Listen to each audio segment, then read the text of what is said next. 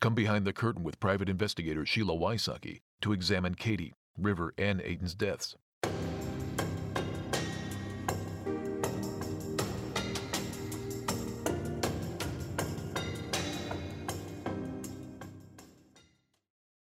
It was cold and bleak that winter's day in January of 2008, but blonde and bubbly Kadie Major was a happy young woman. She knew and really had always known what she wanted out of life to own a farm where she could raise horses and build a family. Married to Aaron Major, her high school sweetheart, and raising her infant daughter, River Lynn, Kadie was well on her way to building the life she had always dreamed of.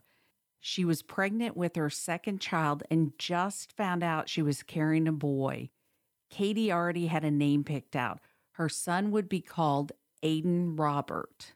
She called her mother Vicky to share the news. The family was close and they talked often. Kadie called again that night around dinner time to ask her mom to meet up with her at a local restaurant.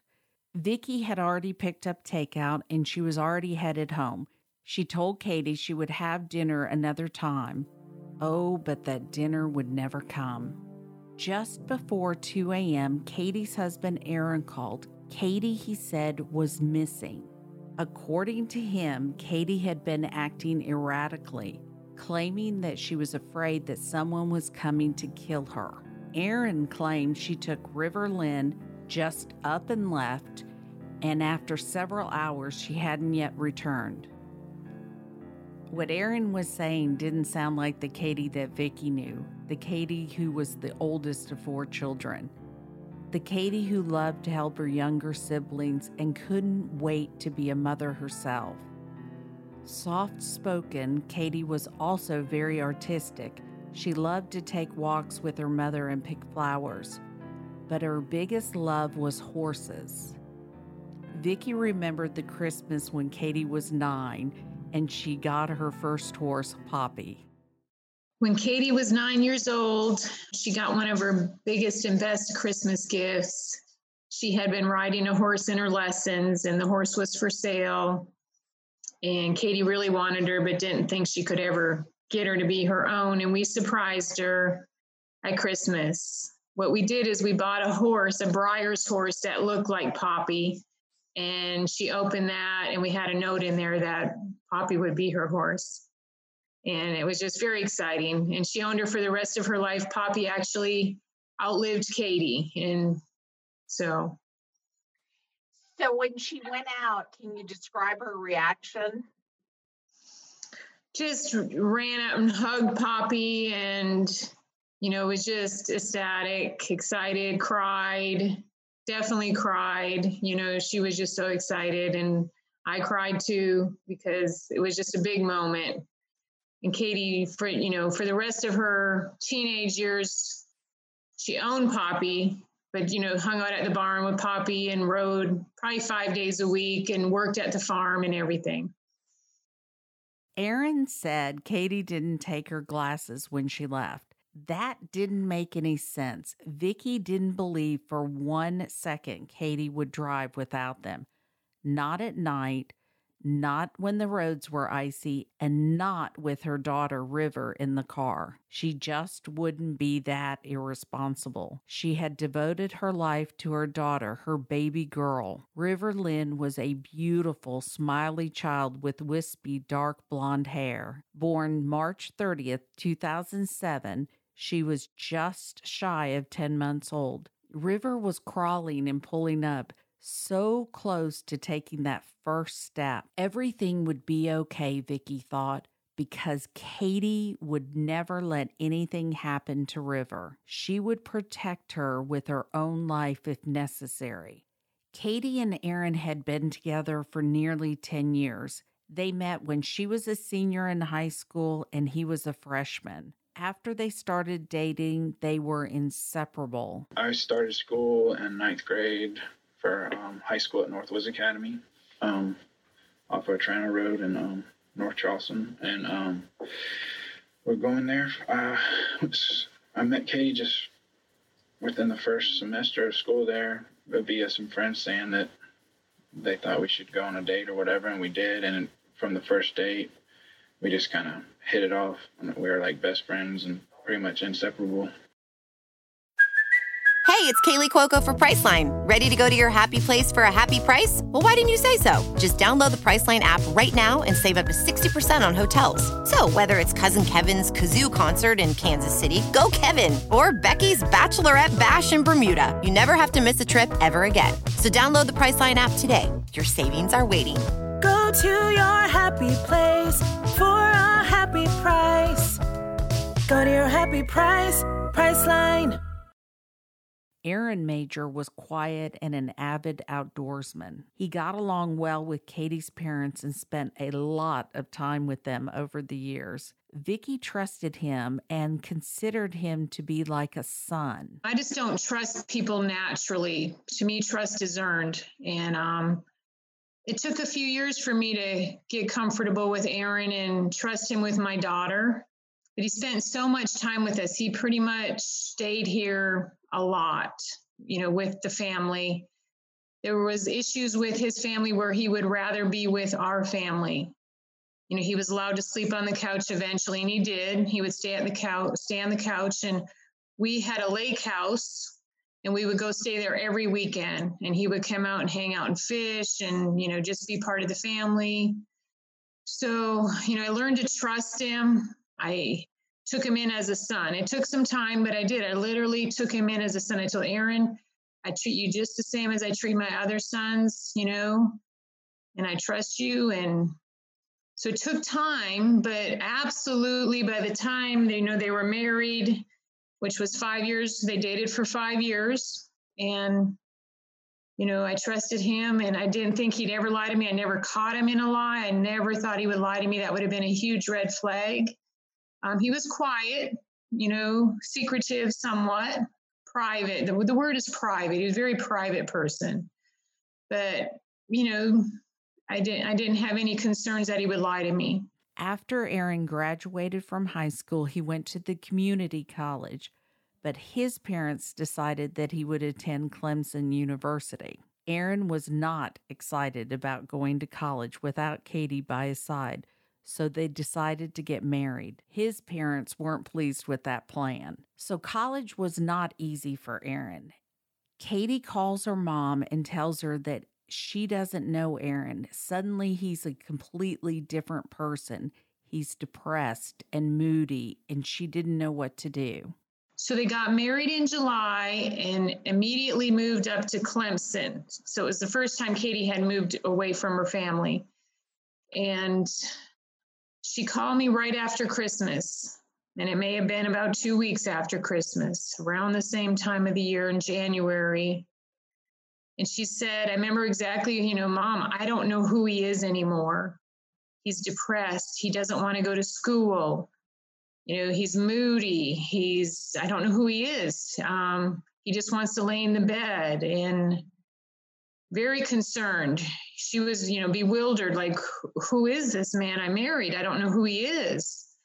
So we talked, and I said, Kadie, maybe because his parents made him go to college, which was a known fact. He either went to college or his family would de- disown him.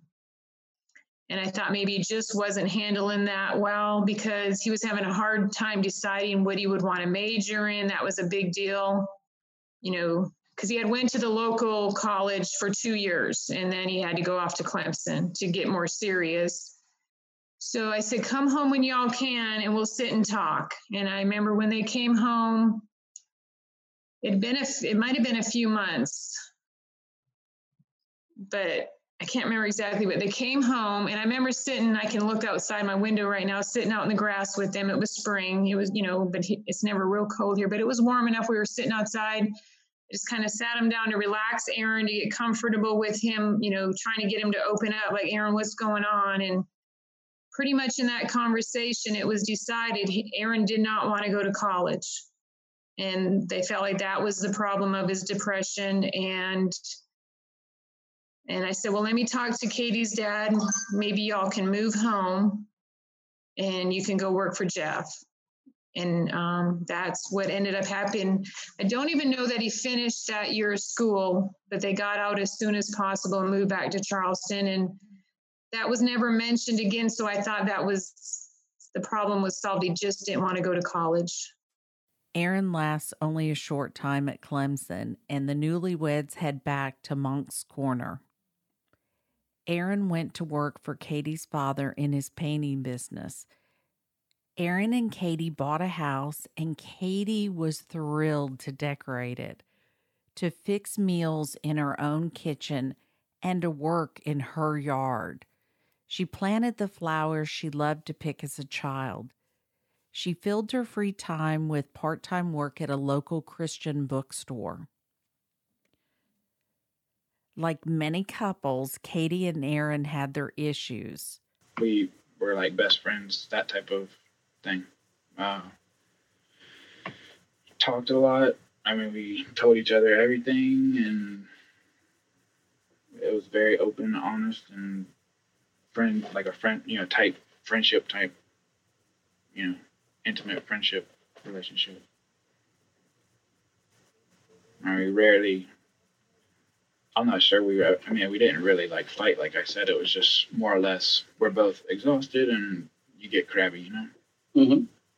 Nothing. We never argued really about.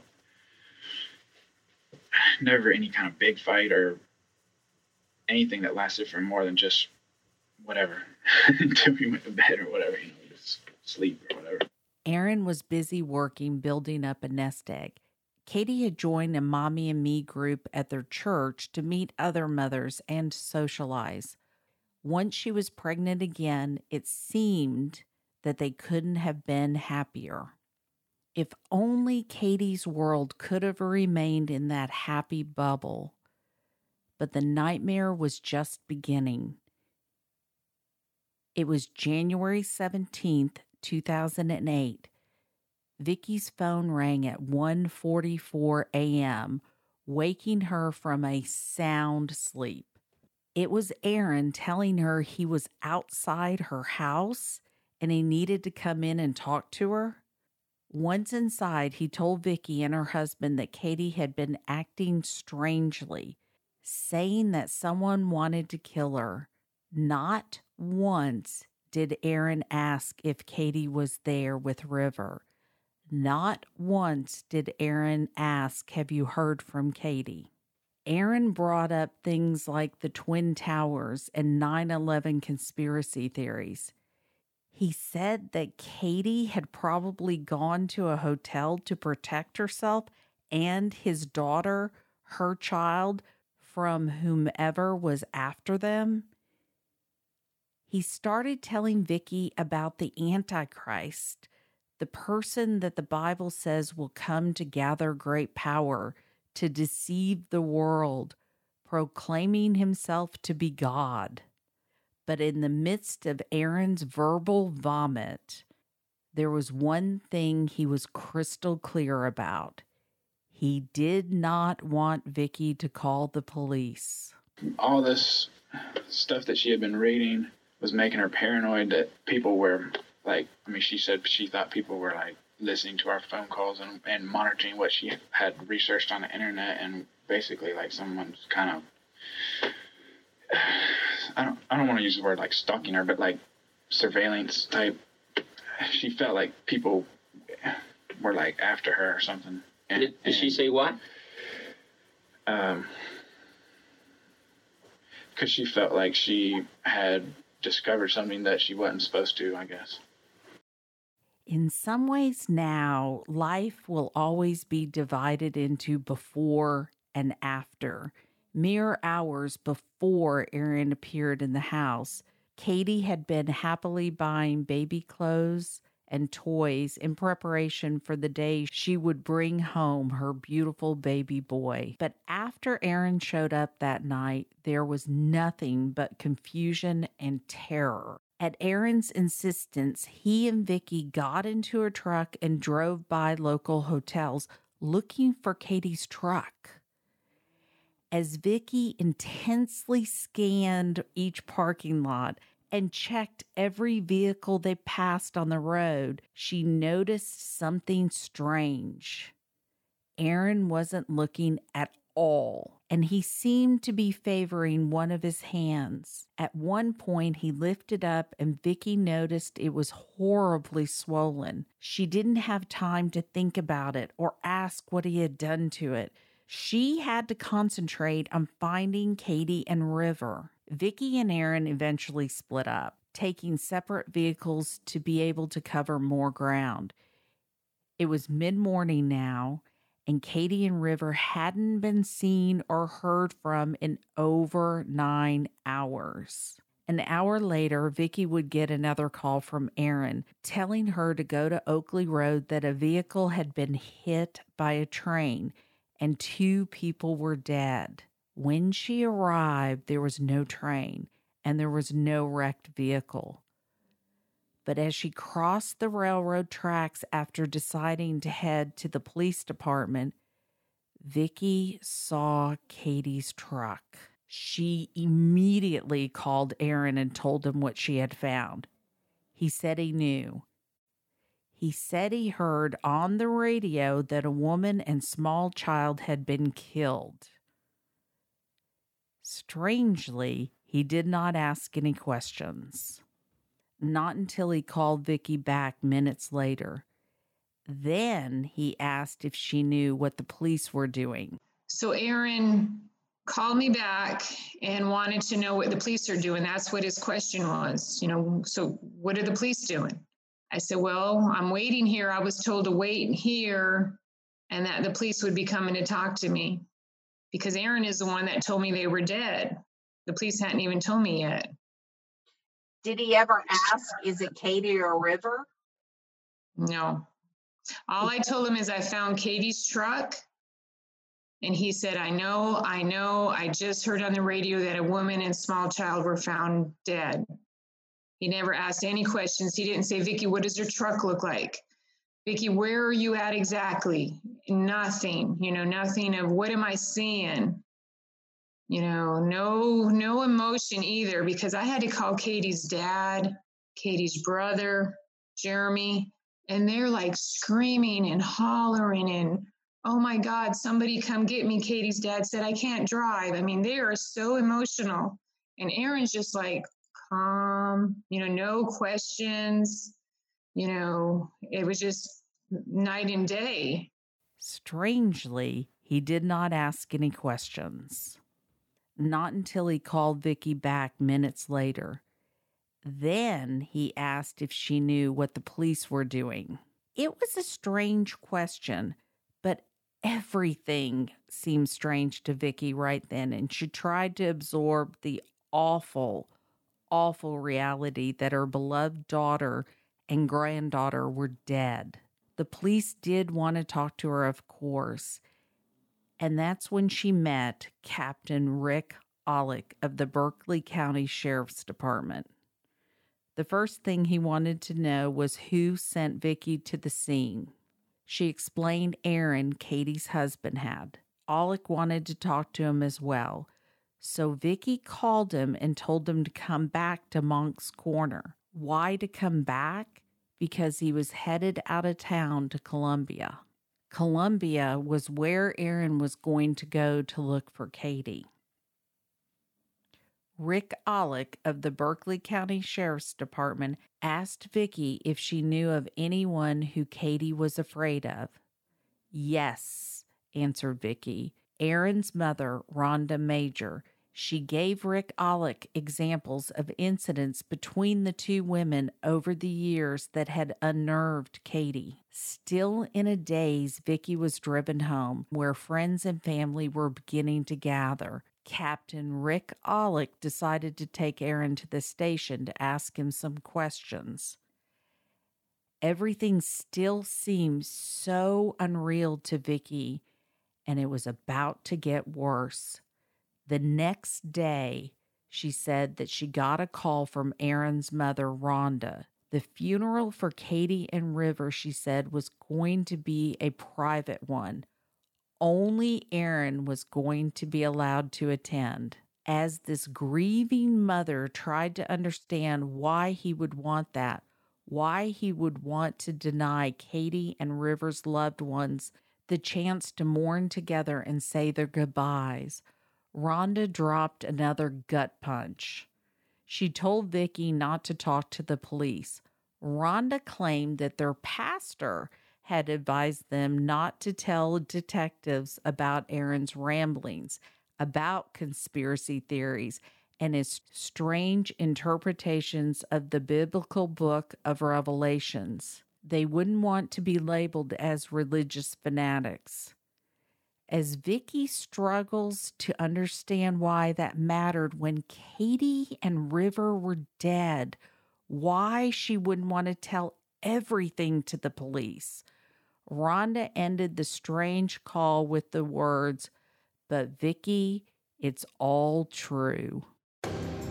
Without Warning Podcast, Season 3 investigation derailed. Executive Director, Executive Producer, and Host Sheila Wysocki. Mix and Mastering by Junto Media Production. And Announcer Tim Evans. Thank you to Danielle Birch, Chelsea Sarkowskis, and private investigator Jenny Moore for their boots to the ground, passionate, laser focused research.